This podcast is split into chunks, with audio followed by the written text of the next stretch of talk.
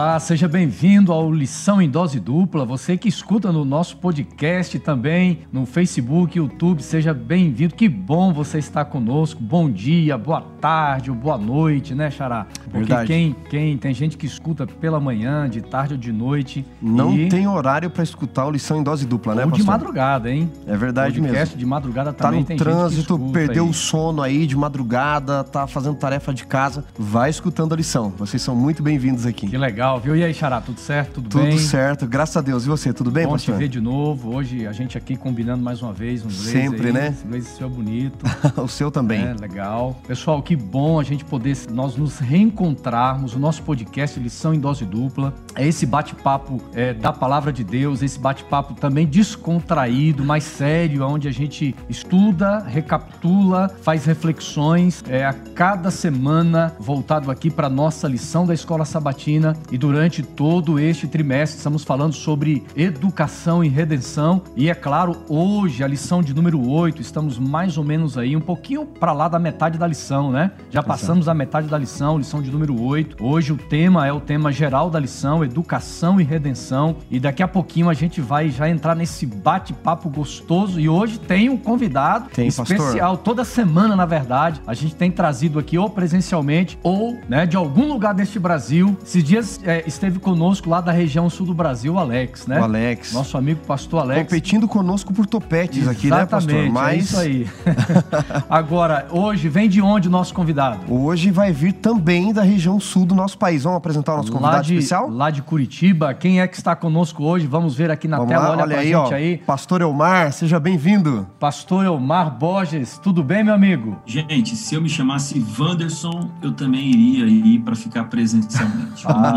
Sim, hein? Aqui da tela mesmo, né?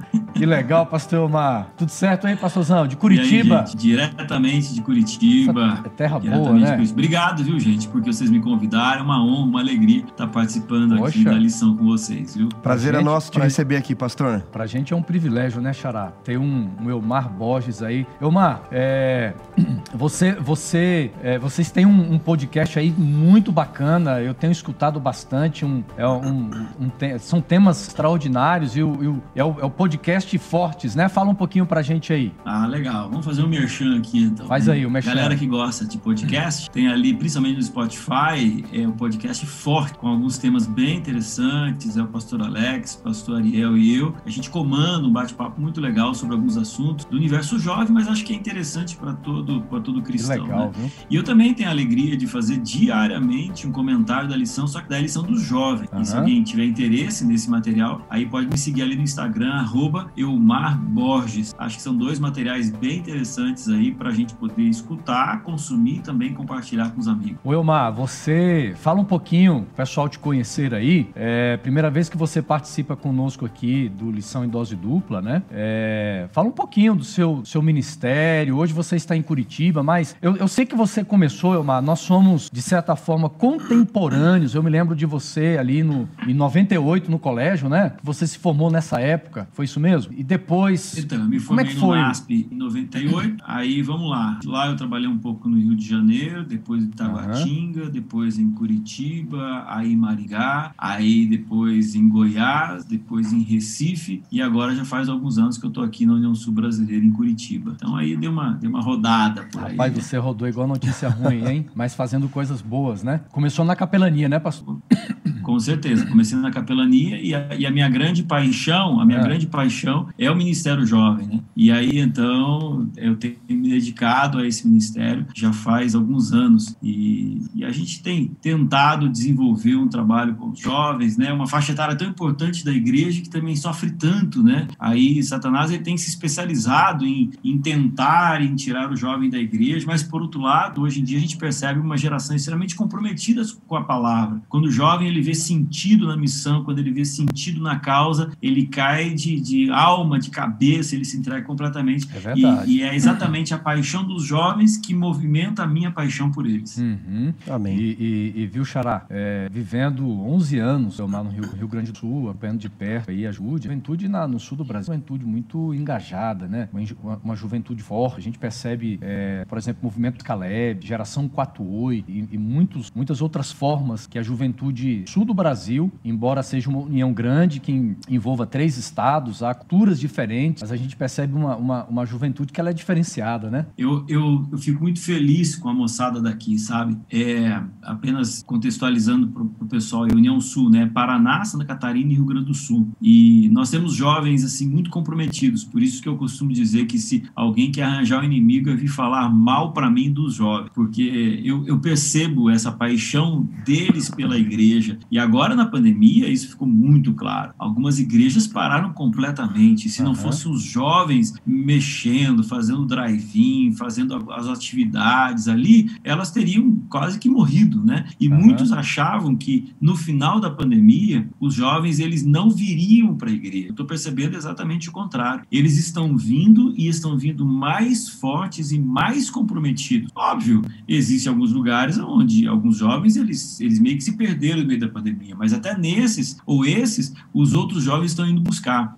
Então, eu acho que a pandemia, ela não veio para enfraquecer a igreja, sabe? Eu acho que a pandemia, ela veio para mostrar um lado poderoso da igreja, de que a gente, mesmo em meio das dificuldades, a nossa igreja hoje tem se levantado, sabe? E eu vejo isso claramente nos jovens também. Que legal, viu, Elmar? Você vem de uma família também de obreiros, uma família musical, rapaz. Você canta ou não? Canto nada, rapaz. O dom foi todo pro meu pai, né? É? Rapaz... Meu pai, em 83, 84, 85, ele cantou no Arautos do Rei, mas aí o dom ficou por ali mesmo, né? Eu simplesmente... eu acompanhava ele nas viagens. Eu era garotinho de 10 anos na época, e eu viajava com ele, com o Jader, com o Elo Brown, com o José de Castro, pastor Roberto Rabelo, na época, que era orador, e foi uma fase muito legal. Rapaz, eu escutei muito o disco, né? O LP, olha só, o tempo do LP do disco, Deus Quer Alguém. Um disco que tem muitas músicas bonitas. Eu já ia fazer um desafio pra você e o Wanderson Domingos fazer um dueto aqui ao vivo, pessoal. Nós podemos fazer, ouvir, viu, pastor Elmar? Pessoal em casa já, o pessoal com certeza vai querer ouvir um dueto. Eu tenho um dom pra música, assim, que é incrível também, viu, pastor? Nós podíamos montar uma dupla aí chamada Em Busca da Harmonia, ia ser bacana, viu?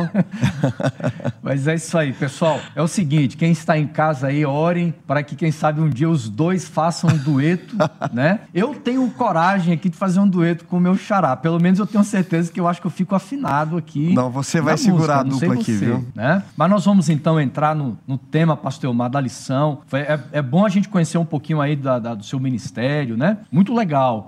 Xará, então ore por todos nós agora. Vamos sim, vamos orar. Bom Deus e Pai, nós vamos, neste momento, junto ao pastor Elmar, aos amigos que nos ouvem pelo podcast, que nos assistem pelas redes sociais, recapitular a lição da Escola Sabatina. Que ao abrirmos o nosso guia de estudos e a tua palavra, teu Santo Espírito ilumine a nossa mente para compreendermos a tua revelação e colocarmos em prática em nossa vida. Amém. Nós oramos por Jesus. Amém.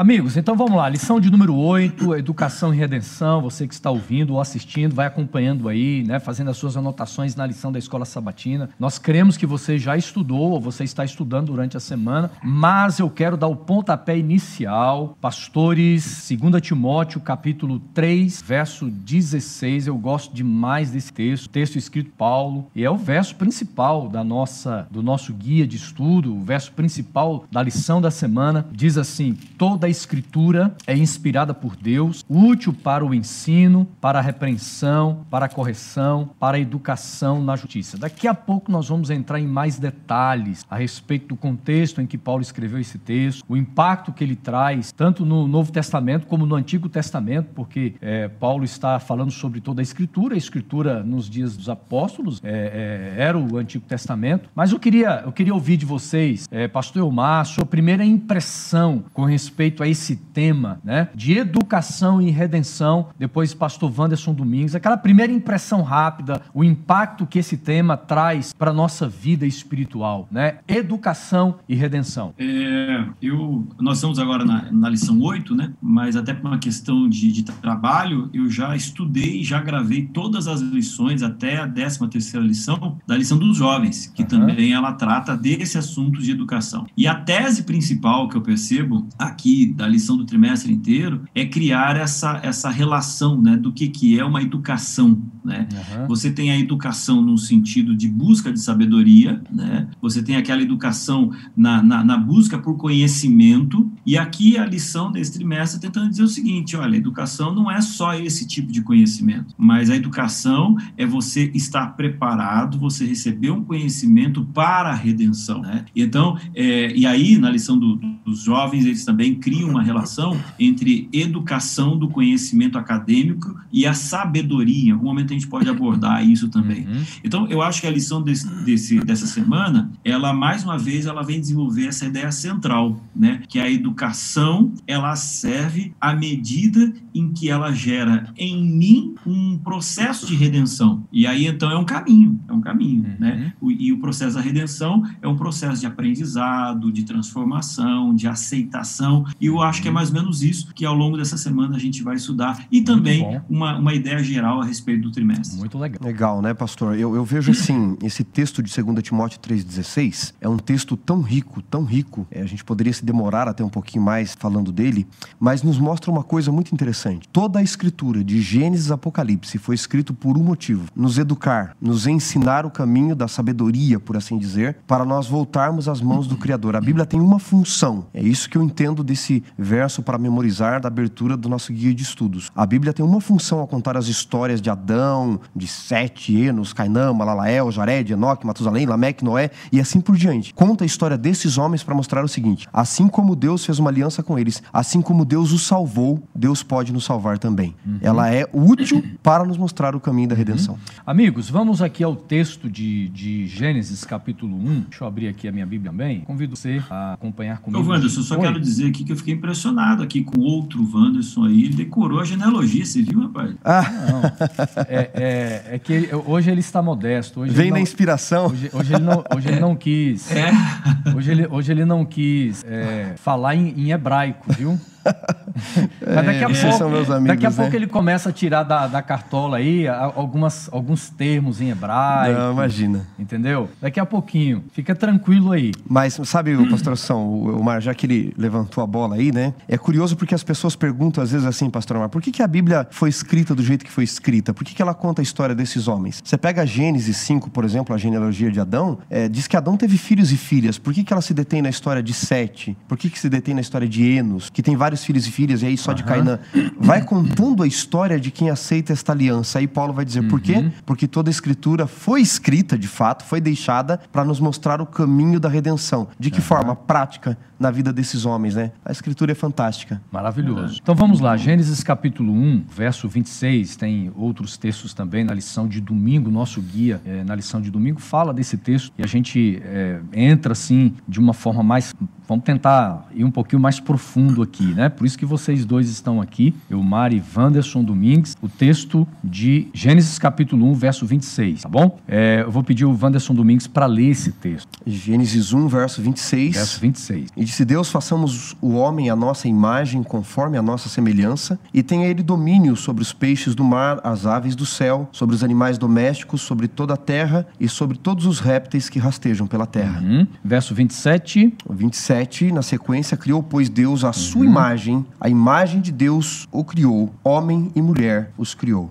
Muito bem, eu quero jogar para vocês esta expressão: façamos o homem a nossa imagem.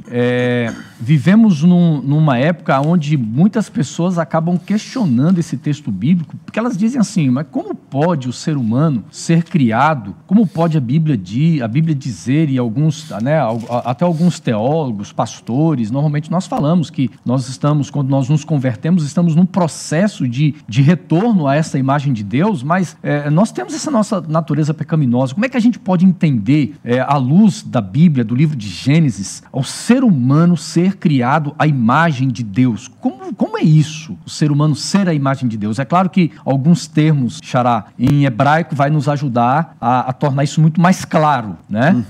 Esse conceito, essa definição que Deus quis dizer e o que Deus fez para o homem ser à sua imagem, à sua semelhança. Pastor, algumas pessoas perguntam assim, né? O que significa de fato ser criado à imagem? Deus era como nós, não é? Nós costumamos antropoformizar Deus, não é? Uhum. É entender Deus da perspectiva humana, não é? Uhum. A Bíblia faz com que o humano seja entendido da expectativa divina. Então, de fato, os termos hebraicos ajudam a entender o que é essa imagem, mas eu acho que a filosofia e a teologia acabam explicando juntos, não é? Você tem ali dois termos em Gênesis 1, 26 e 27, não é? Você tem o termo tselem, que é de tsel. Tsel em hebraico é sombra. A sombra é o reflexo daquilo que nós somos, não é? E aí tselem ou tselam pode ser imagem. E ele usa a expressão demut também, não é? Semelhança. Os especialistas em hebraico vão dizer que os dois termos se equivalem.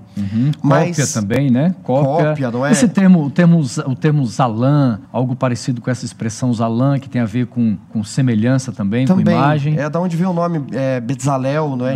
De Gênesis 31, lá, de Êxodo 31, que vai construir tudo que há do santuário, que é a imagem de Deus. Ele usa alguém que o nome reflete a sua imagem, não é? O texto hebraico tem uma riqueza literária muito grande, né, pastor Elmar? Agora veja, Deus tem atributos. O que é essa imagem, esta sombra que o ser humano é? Somos nós, de fato, iguaizinhos a Deus? Esse termo, salam, ou demut, vai se traduzir na Septuaginta por homoiomate, semelhança.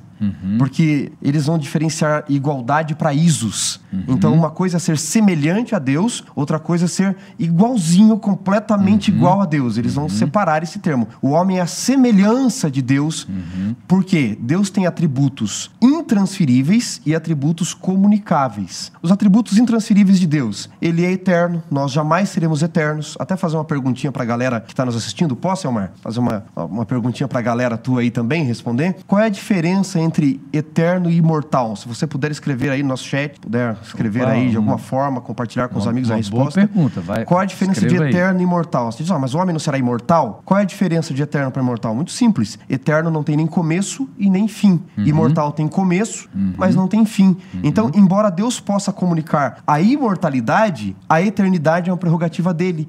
A onisciência, saber tudo, onipresença, são características divinas que não são transferíveis, são intransferíveis. E quais são as comunicáveis? Ora, a Bíblia diz que Deus é amor, o homem e a mulher podem ser amor. A Bíblia diz que Deus tem sabedoria, moralidade, misericórdia, a misericórdia do Senhor. Então, esses são atributos comunicáveis de Deus para nós. É nesse sentido de moralidade, de autoridade sobre a natureza, que nós somos criados à imagem de Deus. Não tem a ver com aparência, mas tem a ver com caráter, tem a ver com questões espirituais, né? Até porque João 4:24 diz que Deus é espírito. Nós não somos iguais em Deus em substância, porque nós somos matéria e Deus é espiritual, mas nessas características comunicadas. Agora, pastor Elmar, interessante o pastor Wanderson trazendo esta explicação. O ser humano, ele é criado. O ser humano, em momento algum, ele é Deus, ele é criado. Mas a gente percebe que ao longo da história, desde o Jardim do Éden, quando a serpente apresenta para Eva ali, né, aquela proposta, olha, você será igual a Deus. Em outras palavras,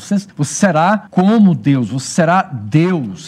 Esta foi sempre a busca de Lúcifer, ser um Deus. E o ser humano, ao longo da história, de certa forma, também quer se tornar não só uma imagem, mas quer ocupar, muitas vezes, o lugar, a posição de Deus, não é verdade? Então, olha só, sobre esse assunto aí, eu já chego na sua pergunta, mas veja bem, às vezes a gente quer explicar tintim por tintim da Bíblia, e necessariamente a Bíblia, ela não quer todas as explicações. Quando você olha para Gênesis capítulo 1, ele começa assim, que Deus, ele começou o mundo. Ele não tenta provar a Deus, ele não tenta dar uma explicação a respeito de Deus. A Bíblia simplesmente parte do pressuposto de que Deus existe, pronto, acabou. Então, existem coisas que na Bíblia a gente não tem toda a explicação. E normalmente o que não tem toda a explicação vale a gente estudar, mas a partir do momento que a gente percebeu que existiu, tipo assim, uma parede, amigo, não vamos tentar furar essa parede para ver o que tem do outro lado, porque na verdade a gente não vai conseguir fazer isso. Então, quando vem falando aqui sobre a imagem de Deus, né? Bom, a imagem de Deus. Será que Deus tem 2 olhos? Ou se de repente eu vou chegar no céu e perceber que ele tem 4 olhos e vou falar, nossa, mas ele tem 4, eu achava que ele tem 2. E se eu chegar no céu e descobrir que Deus, ele tem 7 olhos para ter a perfeição da visão do todo, do universo, ou seja, uma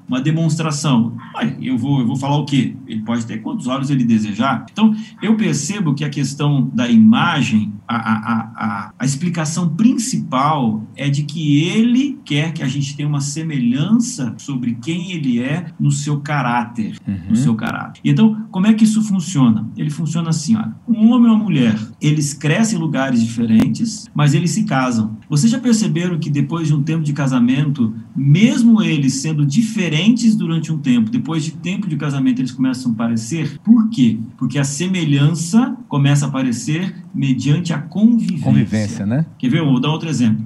Não sei se você já viu um filho adotado. Ele vem de uma outra família que às vezes a criança não sabe nem quem é o pai nem a mãe. O casal que adota às vezes também não sabe de onde que ele vem. Aí ele vem para esse casal, passa um tempo, ele começa a ficar semelhante. Às vezes até fisicamente, o jeito de se vestir, o jeito de comer, o jeito de pensar. Por que que isso acontece? Convivência. Então eu acho que pós o pecado, o grande apelo de Deus para nós é que a gente seja semelhante a Ele, mas basicamente na forma de ser. E quanto mais eu estiver nele, mais semelhante eu vou ficar a Ele. Então, acho que é um grande chamado a cada um de nós. E aí, então, você me perguntou sobre a serpente. A verdade é que quando eu quero limitar a imagem de Deus, a imagem que eu vejo no espelho, é mais ou menos aquela tentação que Eva teve de, em algum momento, tentar achar de que ela mesma poderia ser igual a Deus ou Deus igual a ela. Gente, Deus é Deus, eu sou eu, Ele é Criador, eu sou criatura, Ele é infinito e eu, no máximo, como disse o Wanderson, serei imortal. Então não existe pressuposto onde a gente pode ser igual. Ali, quando a serpente falou com Eva, ela falou verdades e mentiras. Por exemplo, falou assim, você vai ser conhecedor do bem e do mal, como Deus é. Aí ela falou assim, puxa, então eu vou ser semelhante a Deus. Amigos, o fato de Eva conhecer o bem e o mal, como eu conheço, como você conhece, não nos deixou mais semelhantes a Deus. Na verdade, nos deixou mais infelizes. Então a gente tem que entender que a função de Deus é somente dele, e a função de criatura é a minha, aonde na convivência eu serei mais semelhante a ele, no caráter, em princípios, em valores. Agora, a questão física, quem quiser saber, vamos um dia para o céu e lá a gente vai descobrir. É verdade. Eu gosto muito de um livro chamado Educação, acho que vocês já leram também. A autora chamada Ellen White, ela diz o seguinte nesse livro: o objetivo da educação é restaurar no homem, ou seja, no ser humano, a imagem do seu Criador, esta imagem rompida, de certa forma, que se perde com a entrada do pecado. E eu pergunto para vocês o seguinte, como que a educação, a gente vive hoje numa época assim, muito, muito questionável, né? Quando se fala da educação formal, questão das escolas, as universidades, enfim, as premissas que tomaram conta hoje da educação formal, mas quando a gente fala de educação cristã, como é que a educação cristã pode alcançar esse objetivo tão extraordinário que é restaurar em mim, em você, essa imagem perdida, né? É claro que isso tem a ver com a nova criação. Nós estudamos aqui agora, comentando com vocês aqui, quando Deus cria o ser humano, ele cria do nada, é um ser novo, não é Deus não pega um açúcar e melhora, e ele é um ser humano no Éden, ele cria novo. E a Bíblia diz que quando eu me converto, você se converte, nós somos uma nova criatura. E nesse processo, amigos, comentem aí, como é que a educação então traz essa restauração? Pastor, a educação, no ponto de vista, não é? Eu acho que sempre olhar um pouco a etimologia da palavra nos ajuda a entender algumas coisas, porque quem criou a palavra lá atrás, ele usou de forma muito prática, e tentou expressar, não é? Em fonética, em língua, em linguagem, aquilo que estava acontecendo, não é? E o que é educação, não é? O que é a pedagogia da educação? Nada mais que é aquele que guia, não é? O paidagogos é aquele que guia o infante, não é? A criança. O que a educação faz no sentido de redenção? Uma vez que nós nos desviamos do caminho, o pastor Elmar acabou de comentar, não é? Eva não ficou semelhante a Deus, Adão não ficou, pelo contrário. Eles foram perdendo a glória, se desvestindo da glória e foram ficando cada vez mais parecidos com o inimigo, em especial em suas ações. O que a educação faz? Ao nos dar instrução, ao nos mostrar o contraditório, ao nos mostrar as escolhas, ao nos instruir cada vez mais no caminho da liberdade, vai nos mostrando que existe um caminho melhor. E ao ir guiando aquele que não sabe neste caminho, e ele ir recebendo este conhecimento, ele vai ficando cada vez mais parecido com aquele que instrui. Isso é o processo processo de educação em faculdade, em doutorado, seja na escola infantil, no ensino básico, o aluno ele vai ficando de alguma forma parecido com o seu professor, tá? Os bons professores, eu estou dizendo em especial. Eu sou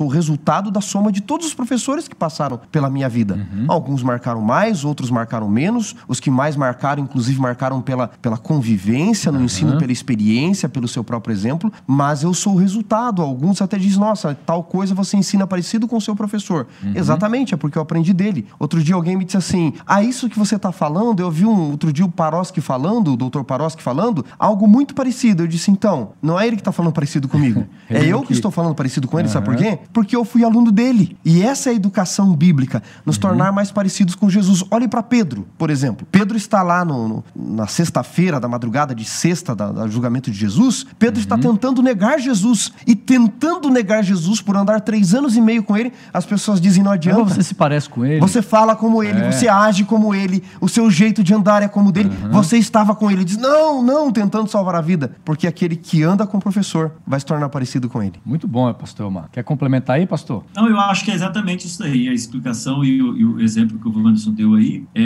também vale. Eu acho que, não sei, a gente já pode, de repente, dar uma olhadinha na lição de segunda-feira, onde que fala Jesus como mestre, né? Exatamente nessa característica de que o bom mestre é aquele que também consegue colocar um pouco de quem ele é naquele que está aprendendo com ele, né? Então, acho que essa é a grande questão da educação, né? A gente estar do lado daquele que pode nos transformar para sermos alguém melhor. E na questão da Bíblia, é estar do lado de Jesus para que o ensinamento dele venha fazer sentido na minha vida e venha mudar quem eu sou. Agora, só essa palavrinha, né? Mudar. Eu não sei se a gente está no contexto total da lição, mas acho que vale a pena a gente colocar isso daqui. Hoje em dia, quando se fala de evangelho, alguns estão trabalhando muito na base do buffet, não sei se já perceberam isso, né? Eles olham para o evangelho, tão somente aquilo que interessa do evangelho para ele, para a visão de vida, para a cosmovisão dele. Na verdade, a gente não pode andar por esse caminho, sabe? Não é esse o caminho. Eu preciso fazer com que o evangelho como um todo faça sentido para mim, transformando a minha vida, inclusive naquilo que eu não quero mudar, Isso sim é ensinamento, né? É como o Wanderson falou, né? Às vezes você chega numa universidade, numa faculdade, e você se assenta para escutar um professor, e ele prega para você, ele ensina para você um conhecimento diferente do que você tinha. Mas se a partir do momento que você se permitir aprender com ele, você vai ficar mais semelhante a ele, e aquele sentido, aquele aprendizado, aquele ensino agora vai fazer parte de você também. Eu acho que a gente precisa estar disposto a esse tipo de aprendizado. Viu, pastor? E tem algo interessante, já que ele tocou no assunto de Jesus como professor, que a lição traz, é muito curioso, não é? Porque você pega, por exemplo, os discípulos. Você pega João, conhecido como Boanerges, o filho do trovão. No final, é o discípulo do amor. Então, de fato, Jesus aceita todos do jeito que estão, mas ninguém que foi a Jesus do jeito que estava, voltou nos evangelhos como estava. O aleijado foi aleijado, mas não voltou aleijado. O mudo foi mudo, mas não voltou mudo. O cego foi cego, mas não voltou cego. Então, esse professor é muito curioso, porque nós estamos comentando da imagem de Deus, não é? Ele nos transforma. A educação de Jesus, o andar com Jesus, nos transforma, o mestre dos mestres. E aí ele vai dizer para Filipe, lá em João 14, verso 8, né? Quem vê a mim, vê ao Pai. Em João 13, ele vai dizer nos versos 34, 35, nisto todos saberão que vocês são meus discípulos. E aqui está o atributo comunicável de Deus. Se vocês amarem, se vocês aprenderem a amar, as pessoas já vão começar a ver Deus na sua face. Elas não vão nos ver se nós temos pares de olhos iguais a Deus, perna, nariz, ouvido, boca. Não. As pessoas vão saber que vocês são de Deus se na sua face vocês transparecerem o quê? O amor. É disso que ele está falando. É verdade. E aqui na lição de segunda-feira, do nosso guia, é muito importante a gente sempre estar utilizando os textos, até porque quando nós falamos de educação, a base da nossa educação é a palavra.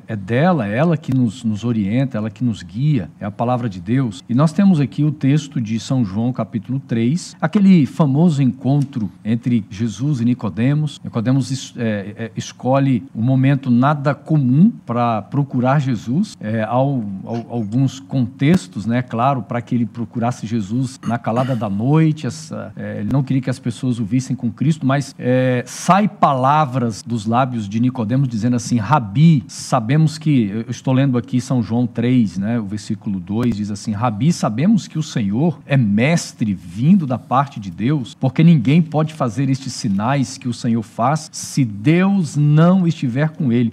Ele chama de Rabi, é um termo muito comum, já que estamos falando de educação. É claro que Jesus não se atém apenas ao contexto da palavra mestre e rabi da época, mas ele vem ampliando de uma forma extraordinária esse conceito. Mas Nicodemos é assim que ele chama Jesus, Xará, de rabi e mestre. Isso é verdade.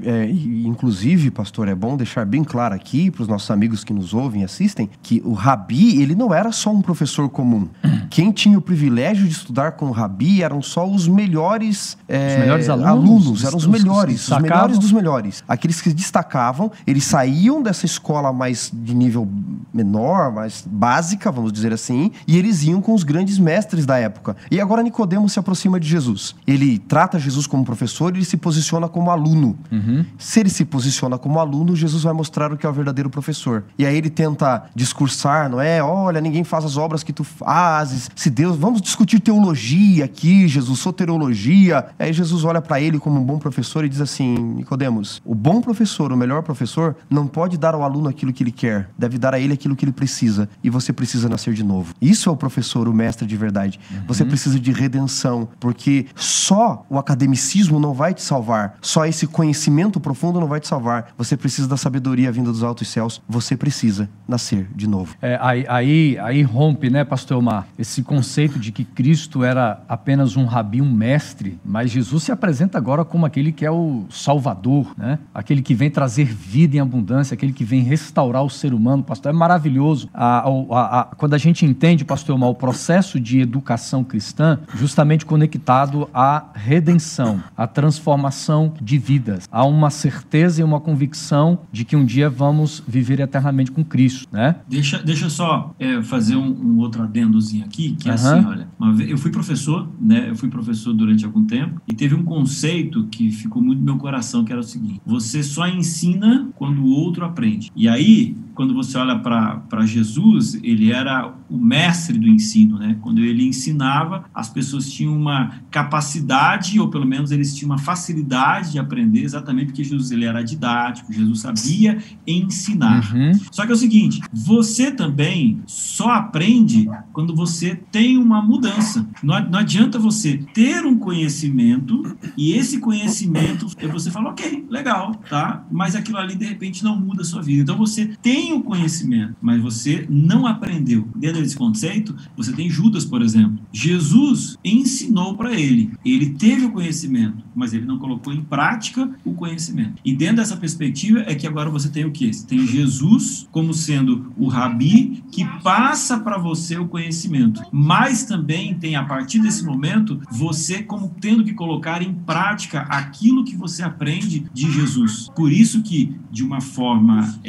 complementar, Jesus, ele ensina, mas ele também diz o seguinte: amigo, você está aprendendo, mas agora, para você ter a redenção, você precisa ter um processo de internalização desse conhecimento. E aí, então, educação e redenção, eles se completam. Uhum. Fantástico. Seguindo aqui o nosso tema, nós chegamos a... E agora a gente vamos dedicar uns minutinhos aqui a 2 Timóteo, capítulo 3, de onde o autor da lição da semana, ele tira o texto principal. E eu gosto demais desse texto também. 2 Timóteo, no capítulo 3, nós vamos aqui aos versos 14, 15 e 16. Diz assim o texto bíblico: quanto a você, permaneça naquilo que aprendeu e em que acredita firmemente. É interessante, né, pastor Elmar, esse complemento que Paulo diz aqui: aquilo que você aprendeu, mas aquilo que você firmemente crê, sabendo que de quem você aprendeu. Olha que interessante. Ou seja, ele está dizendo a Timóteo, né?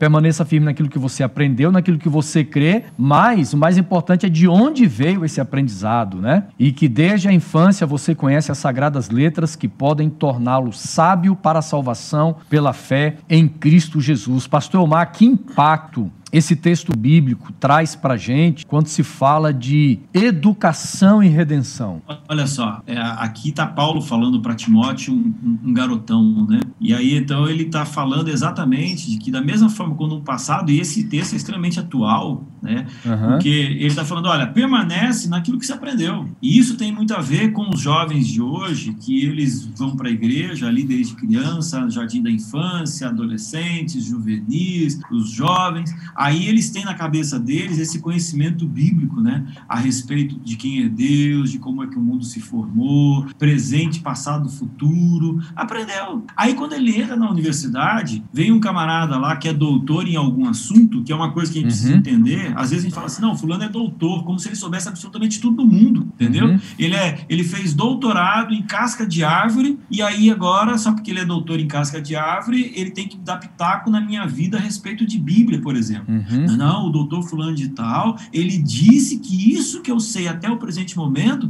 não é desse jeito. Então, na universidade é exatamente onde os jovens eles mais saem da igreja. Isso por quê? Porque muito daquilo que eles tiveram de conhecimento, eles não transformaram em prática, aquilo que eu falei anteriormente. Uhum. Né? Então, aqui existe um apelo. O apelo é o seguinte, olha, permaneça naquilo que você aprendeu. Mesmo que eventualmente apareçam algumas filosofias, em outro momento da Bíblia diz que fazem coceguinha para os ouvidos da gente, que pode até em algum momento fazer até um pouco de sentido, mas ele vem falando, permanece naquilo que você aprendeu. E onde é que você tem que ter a base da sua fé? Na Escritura, na Escritura. Então, é basicamente o seguinte, eu vou para qualquer lugar do mundo, se o conhecimento que está sendo passado para mim ali, ele é baseado na palavra, então eu posso olhar, considerar, analisar e ter um crescimento. Uhum. A partir do momento que não está na palavra, eu como cristão não devo nem considerar. Por quê? Porque conhecimentos que saem de um outro pressuposto, uma outra cosmovisão que não seja a Bíblia, ele até pode ter um sentido, mas às vezes os meios, eles querem justificar o fim, e às vezes o fim quer justificar o meio, mas eles são vazios, eles estão construídos sobre o nada. Por isso que é importante a gente falar agora para o jovem. Jovens, da mesma forma como Paulo falou para Timóteo, permaneça aonde? Permaneça no conhecimento da Bíblia. E é verdade. Por exemplo, se nós trouxermos um tema aqui, né, só para ilustração, o tema do sofrimento humano. Às vezes um indivíduo, um filósofo, um camarada com uma mente muito capaz de entender as questões da vida, às vezes ele pode explicar de uma forma impressionante a questão do sofrimento humano, mas quando você para analisar, ele é um indivíduo falível. E como Paulo diz aqui a Timóteo, sabendo de quem você aprendeu. Aí nós temos dois pontos. Ele aprende de Paulo, e Paulo aprende de uma fonte. É claro que Timóteo também aprende da fonte original, que é a palavra de Deus, é a Torá. Pastor Wanderson pode falar sobre isso. Mas dentro de um mundo atual, por mais que a sabedoria humana ela impressione as pessoas, mas às vezes a fonte não é a palavra de Deus. A fonte desses homens não está no próprio Deus, não está na Torá. E aqui nós encontramos esta expressão. Deixa eu só fazer mais um adendozinho, que eu sei que o Wanderson vai contribuir legal aí na nossa conversa, mas deixa eu só fazer um adendo. Eu recentemente, até por uma questão de entrar nesse universo dos jovens, né, para poder conversar algumas coisas com eles, coisas que não fazem parte do meu dia a dia, da minha bolha de conhecimento, eu comprei alguns livros de alguns bambambãs hoje em dia, bestsellers, homens que trabalham com história, ciência e tal, para ler, gente que não é cristão, ok? Uhum. Eu comecei a ler e descobri, sabe o quê? Amigo, é muito mais fácil e muito mais lógico acreditar no Gênesis, acreditar na criação, do que acreditar em umas coisas que os caras falam aí, sabe? É interessante como é que eles desprezam a nossa fé, mas que para acreditar como eles acreditam, brother, precisa ter muito mais fé.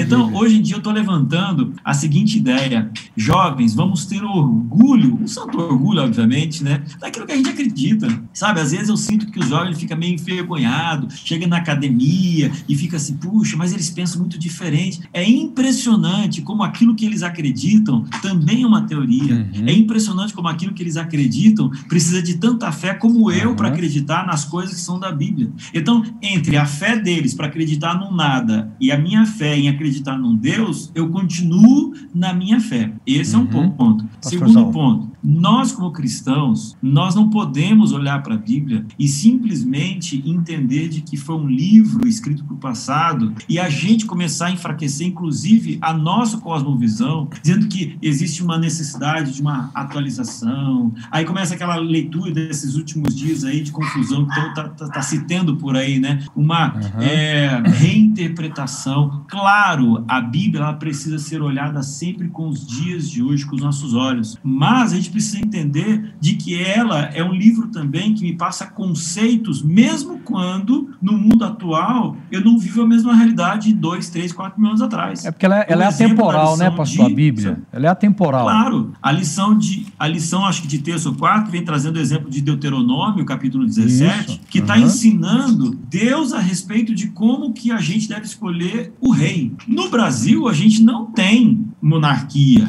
mas os princípios que estão ali em Deuteronômio, capítulo 17, eles valem, inclusive, para agora, na hora que eu for votar, ou, na verdade, né, como a gente votou e que a gente vai votar agora nos próximos anos, em que tipo de líder eu devo colocar para governar. Uhum. Então, veja, não é para rei, mas o princípio ele vale. Então, acho que a gente tem que ter mais carinho, sabe, pela palavra de Deus, como sendo a palavra de Deus para o homem de 2020. Que bom ouvir isso de você, viu, pastor? E reforçar essa nossa paixão, esse nosso amor pela palavra de Deus, né? E aqui, pegando terça e quarta-feira, pastor Wanderson, a Bíblia estudada por Paulo, a Bíblia estudada por Timóteo, nós chamamos aqui de Torá, né? O que era Torá? A Torá era um termo utilizado pelos antigos rabinos, especialmente para se referir aos livros de Moisés, em especial. Em um dado momento da história de Israel, eles acabam ampliando até para os profetas. Mas o termo Torá, ela significa literalmente ensino, tá? É o ensino. Alguns traduzem por lei, porque a lei também ensina, mas era o ensino de todos os escritos do Antigo Testamento num dado momento, em especial os ensinos de Moisés, não é? Ou seja, o jovem Israel, ele deveria ser guiado à Bíblia da época, não é? A Torá, aos ensinos divinos transmitidos especialmente ali, através dos profetas, tá? A raiz da palavra Torá significa, literalmente, acertar o alvo, acertar o alvo. E, pastor Elmar, eu queria lhe dizer que eu concordo em número, gênero e grau com aquilo que você falou aí, especialmente a respeito de muitos jovens, daquilo que eles estão passando, não é? Nós, às vezes, deixamos a palavra de Deus, que é útil para o ensino, repreensão. Paulo diz para Timóteo ficar firmado nas Escrituras. E vamos atrás aí de Derrida, de Nietzsche, de Rousseau, de Kant, de Marx, e eu poderia enumerar vários deles, pastor. E eu vejo, presenciando na faculdade, que muitos jovens, eles querem ler esses filósofos, e é importante ler, queria deixar claro aqui, mas não querem questionar como questionam, às vezes, a Bíblia. Nem 5% do questionamento que lançam as Sagradas Escrituras. Por que eles escreveram o que escreveram? Porque escreveram do jeito que escreveram. E se você fizer esses tipos de questionamento, jovem aí da União Sul, da União Norte, da União Central Brasileira, você vai perceber que eles são produtos de uma época que eles acertam num dado momento, erram num dado momento também. E outro questionamento que eu sempre faço, pastor Elmar, é que parece que só existem esses filósofos, não é? Mais céticos, mais ateus. São os únicos que ensinam na faculdade, porque a faculdade vai ensinar você, jovem, a pensar contra a palavra de Deus. Existem inúmeros outros filósofos que vão defender a palavra de Deus. E aí eu queria só fazer aqui um adendo, pastor, porque você está falando da Torá, do ensino, não é? E o texto de Timóteo aqui, para ficar firmado na Torá, não é? Diz o verso 16 que toda escritura, ele está falando da Torá, do Antigo Testamento, é inspirada por Deus e útil para o ensino, repreensão, correção e educação do homem no quê? Na justiça. Essa justiça é o dikaios, é a justiça divina, para andar nos caminhos de Deus. E aí o pastor mencionou aqui que hoje alguns teólogos estão se levantando dizendo, olha, vamos atualizar a Bíblia segundo as nossas necessidades. Vamos reinterpretar a Bíblia segundo o padrão de hoje. Eu queria dizer só uma coisa aqui. A Bíblia sempre foi interpretada. É óbvio que eu tenho que fazer exegese, e exegese é interpretação. Ricoeur dizia que a interpretação do intérprete, se ele não cuidar, nada mais é do que uma interpretação do próprio intérprete, não é? Sempre vai algo do intérprete. Para eu não errar tanto, o que eu faço? Eu analiso o texto no seu contexto, nas suas raízes gramaticais, lexicais. Eu analiso o texto no ambiente em que ele foi criado E eu tiro as lições para os leitores primários. Isso já é interpretação, sim, mas eu erro menos. A partir das lições do texto para o leitor primário, para o contexto dele, eu aplico para os meus dias, percebeu? Como Paulo quer que Timóteo use as escrituras, para não perder o sentido, ele tira as lições do texto para nós, não as minhas necessidades para adaptar o texto. É isso que é uma interpretação correta das Sagradas Escrituras. Do contrário, ela vai perder a sua validade. Se você quiser atualizar a Bíblia para as necessidades de hoje, querido jovem, querido amigo que nos ouve, se você quiser reinterpretar a Bíblia a partir das necessidades de hoje, fazer aquilo que nós chamamos de anacronismo, não é? Pegar a necessidade de hoje e jogar sobre o texto bíblico, a Bíblia perde a sua principal função de educar para a justiça, para a correção, para guiar o homem na justiça divina. E aí aquilo que Paulo fala em Romanos. Ele diz assim, não vos conformeis com este século. Olha que curioso. As pessoas estão querendo pegar as Sagradas Escrituras e conformá-las com este século. E a Bíblia nos diz assim, a partir do momento que eu sou guiado pela justiça, eu não deveria me conformar com este mundo. Eu deveria ser transformado pela lógica bíblica e não transformar a Bíblia para a minha lógica e necessidade atual. Muito bom. Nós estamos indo para o final da nossa lição. Pastor Elmar, agora há pouco você disse aí a respeito de homens que estudam, mulheres, doutores, PhD, que às vezes eles têm uma linha de estudo, né, bem definida, mas muitas vezes também eles querem, vamos dizer assim, tornar algumas outras verdades absolutas em outras áreas. E de repente eu olho para a Bíblia, em 1 Reis, capítulo 4, dos versos 29 a 34, vem falando de um indivíduo, de um homem chamado Salomão. E aqui o texto diz assim, ó, que Deus deu sabedoria e entendimento fora do comum e uma inteligência tão vasta, como em várias áreas, né? Várias áreas, diz aqui o verso 29. Então eu percebo Salomão, por exemplo, falando, dialogando a respeito da vida, de animais, da criação, biólogo, por exemplo. Ele não era um biólogo formado em si, mas a gente percebe Salomão entrando em várias áreas da vida, em várias áreas da sociedade. Mas aonde está a diferença, então, pastor Elmar? Porque, às vezes, um indivíduo que não é... A gente está vivendo nesse período de pandemia, né? Tem político que não entende nada de vírus e vai falar de uma forma tão absoluta, tão categórica, né? Não, tem que ser assim, tem que fazer isso, tem que fazer aquilo. E a gente vive numa sociedade que está uma confusão danada, né? De opiniões, de gente... Existe um termo aí, né?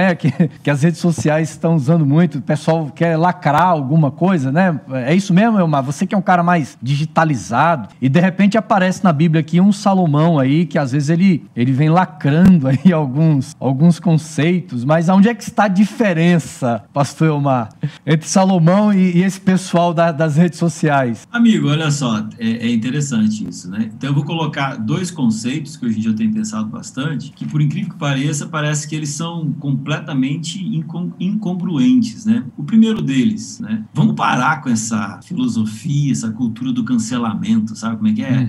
Você tá falando aí sobre lacrar, né? Então, se eu não concordo com que alguém fala alguma coisa, vamos discutir, vamos conversar, vamos chegar num consenso, mas, sabe, sem atacar, sem ficar aí brigando, aquela coisa arada toda, reduzindo uma pessoa inteira, de repente, aquele comentário que ela fez. Então, esse é um lado, né? E o fato de eu não ter essa política do cancelamento significa dizer que eu estou discutindo e ao mesmo tempo respeitando a opinião do outro, né? Esse é um lado. Por outro lado, tem assim, gente, vamos parar de dar opinião em tudo, né? Então assim, ao mesmo tempo que eu tenho a liberdade da opinião em tudo, a grande pergunta é, nos dias de hoje, eu preciso da opinião em tudo, né? Então acho que é meio que dar uma equilibrada nessa realidade. Agora, quando fala de Provérbios, está falando sobre Salomão, né? Olha só, Provérbios capítulo 1, ele está falando basicamente, Provérbios, ele é escrito para os jovens, né? Você fica isso bem claro aqui no início do capítulo 1, e aí ele fala no versículo 7, que é onde a partir disso, todo o livro de Provérbios ele é construído, o temor do Senhor é o princípio da sabedoria. Então, essa frase do versículo 7 é a base para todo o livro de Provérbios, né? Então, olha que interessante, não é a educação no conhecimento da matemática, mas é o conhecimento, o temor do Senhor, que é o princípio de toda e verdadeira sabedoria. Cara, é muito lindo, né? A gente lê, por exemplo, um texto desse e vê Deus deu sabedoria, Deus deu entendimento, porque quando eu vejo, Wanderson, quando nós comparamos a sabedoria de Deus, por mais que um indivíduo, um filósofo, como você já citou vários aqui em outras lições, por mais profundo, por mais acadêmico, seja pensamentos, ideias desses homens, nós ficamos impressionados com a sabedoria de Deus. Quando Deus compartilha a sabedoria a pessoas, a homens, e a gente percebe que a maneira, o método de Deus transferir sabedoria envolve só aquele que faz um doutorado, né? Eu já fui pastor de irmãos e irmãs que eram pessoas iletradas. Eles não tiveram a oportunidade de estudar, mas de uma sabedoria tremenda, de um conhecimento da vida, de uma forma extraordinária, né? Então isso impressiona muito quando a gente então faz essa comparação, né? A sabedoria de Deus com a sabedoria do homem. A sabedoria do homem se torna como um conhecimento tão pequeno e limitado de uma criança. Sabedoria do mundo é loucura diante daquilo que Deus nos oferece, não é? Curioso que no grego existem palavras para separar o que é o conhecimento, que é ter informações, reter informações, e o que é a sabedoria, que é como usar, não é? Não só o que eu tenho, mas como viver, da forma como eu vou utilizar isso, que é a palavra gnóstico, não é? Que é um conhecimento mais de informações, e depois você tem outras palavras para descrever mais um conhecimento experiencial, não é? Isso acontecia muito, pastor, no cristianismo primitivo, por exemplo, não é? Vamos pegar, por exemplo, aqui um exemplo de Jesus com os discípulos. Judas era o mais preparado, é o que mais tinha conhecimento, o que mais retinha informações. Mas ele não conseguiu desenvolver a sabedoria, não é?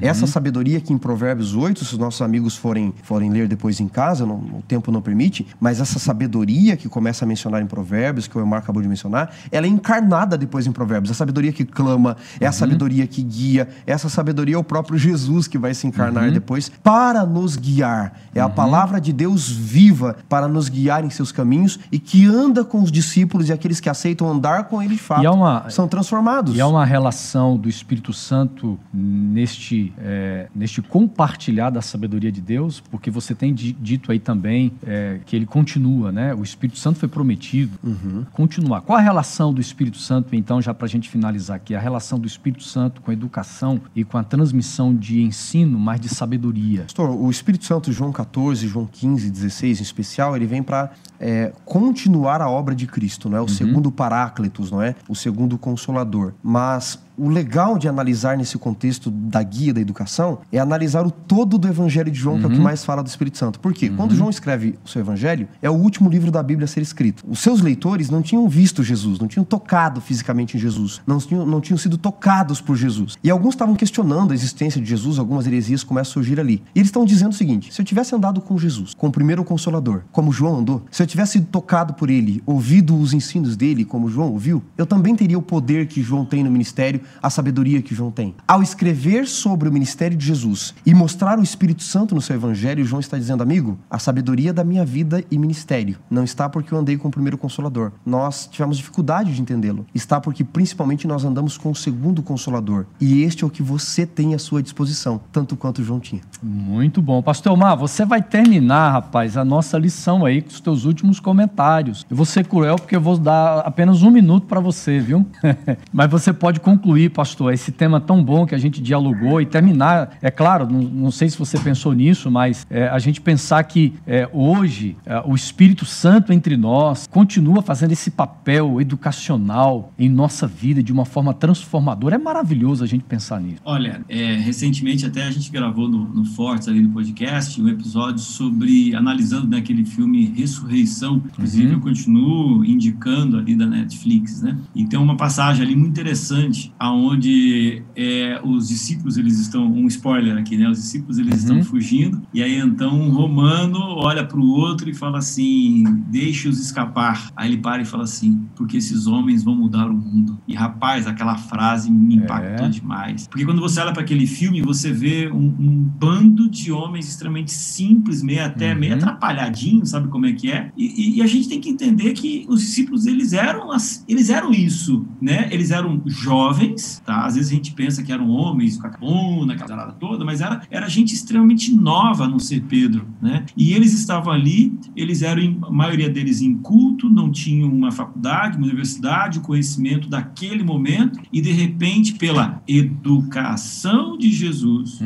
pela inspiração do Espírito Santo, eles literalmente viraram esse mundo de cabeça para baixo, ou talvez tenham colocado o mundo na posição correta. Então, quando você olha isso, eu acho que a gente precisa entender, né, que se a gente permitir com que o ensino do Senhor faça parte da gente, que a gente transpire o Evangelho, que a gente transpire o que Jesus ensina para a gente, isso daí vai transformar, primeiro, transforma a mim e transforma as pessoas que estão do meu lado, né? E a gente, não é o caso aqui da lição de hoje, mas a gente não pode desprezar de forma nenhuma, exatamente, é que a partir do momento que o homem se permite, o Espírito Santo, ele continua atuando de forma sobremaneira, como o Wanderson falou, e aí então o processo do ensino, ele é completo. Na verdade, incompleto, né? Porque eu acho que qualquer universidade que você entra, você sonha com o dia da colação de grau, né? E a colação de grau a gente nunca vai ter aqui nessa terra, porque a nossa colação de grau do pleno conhecimento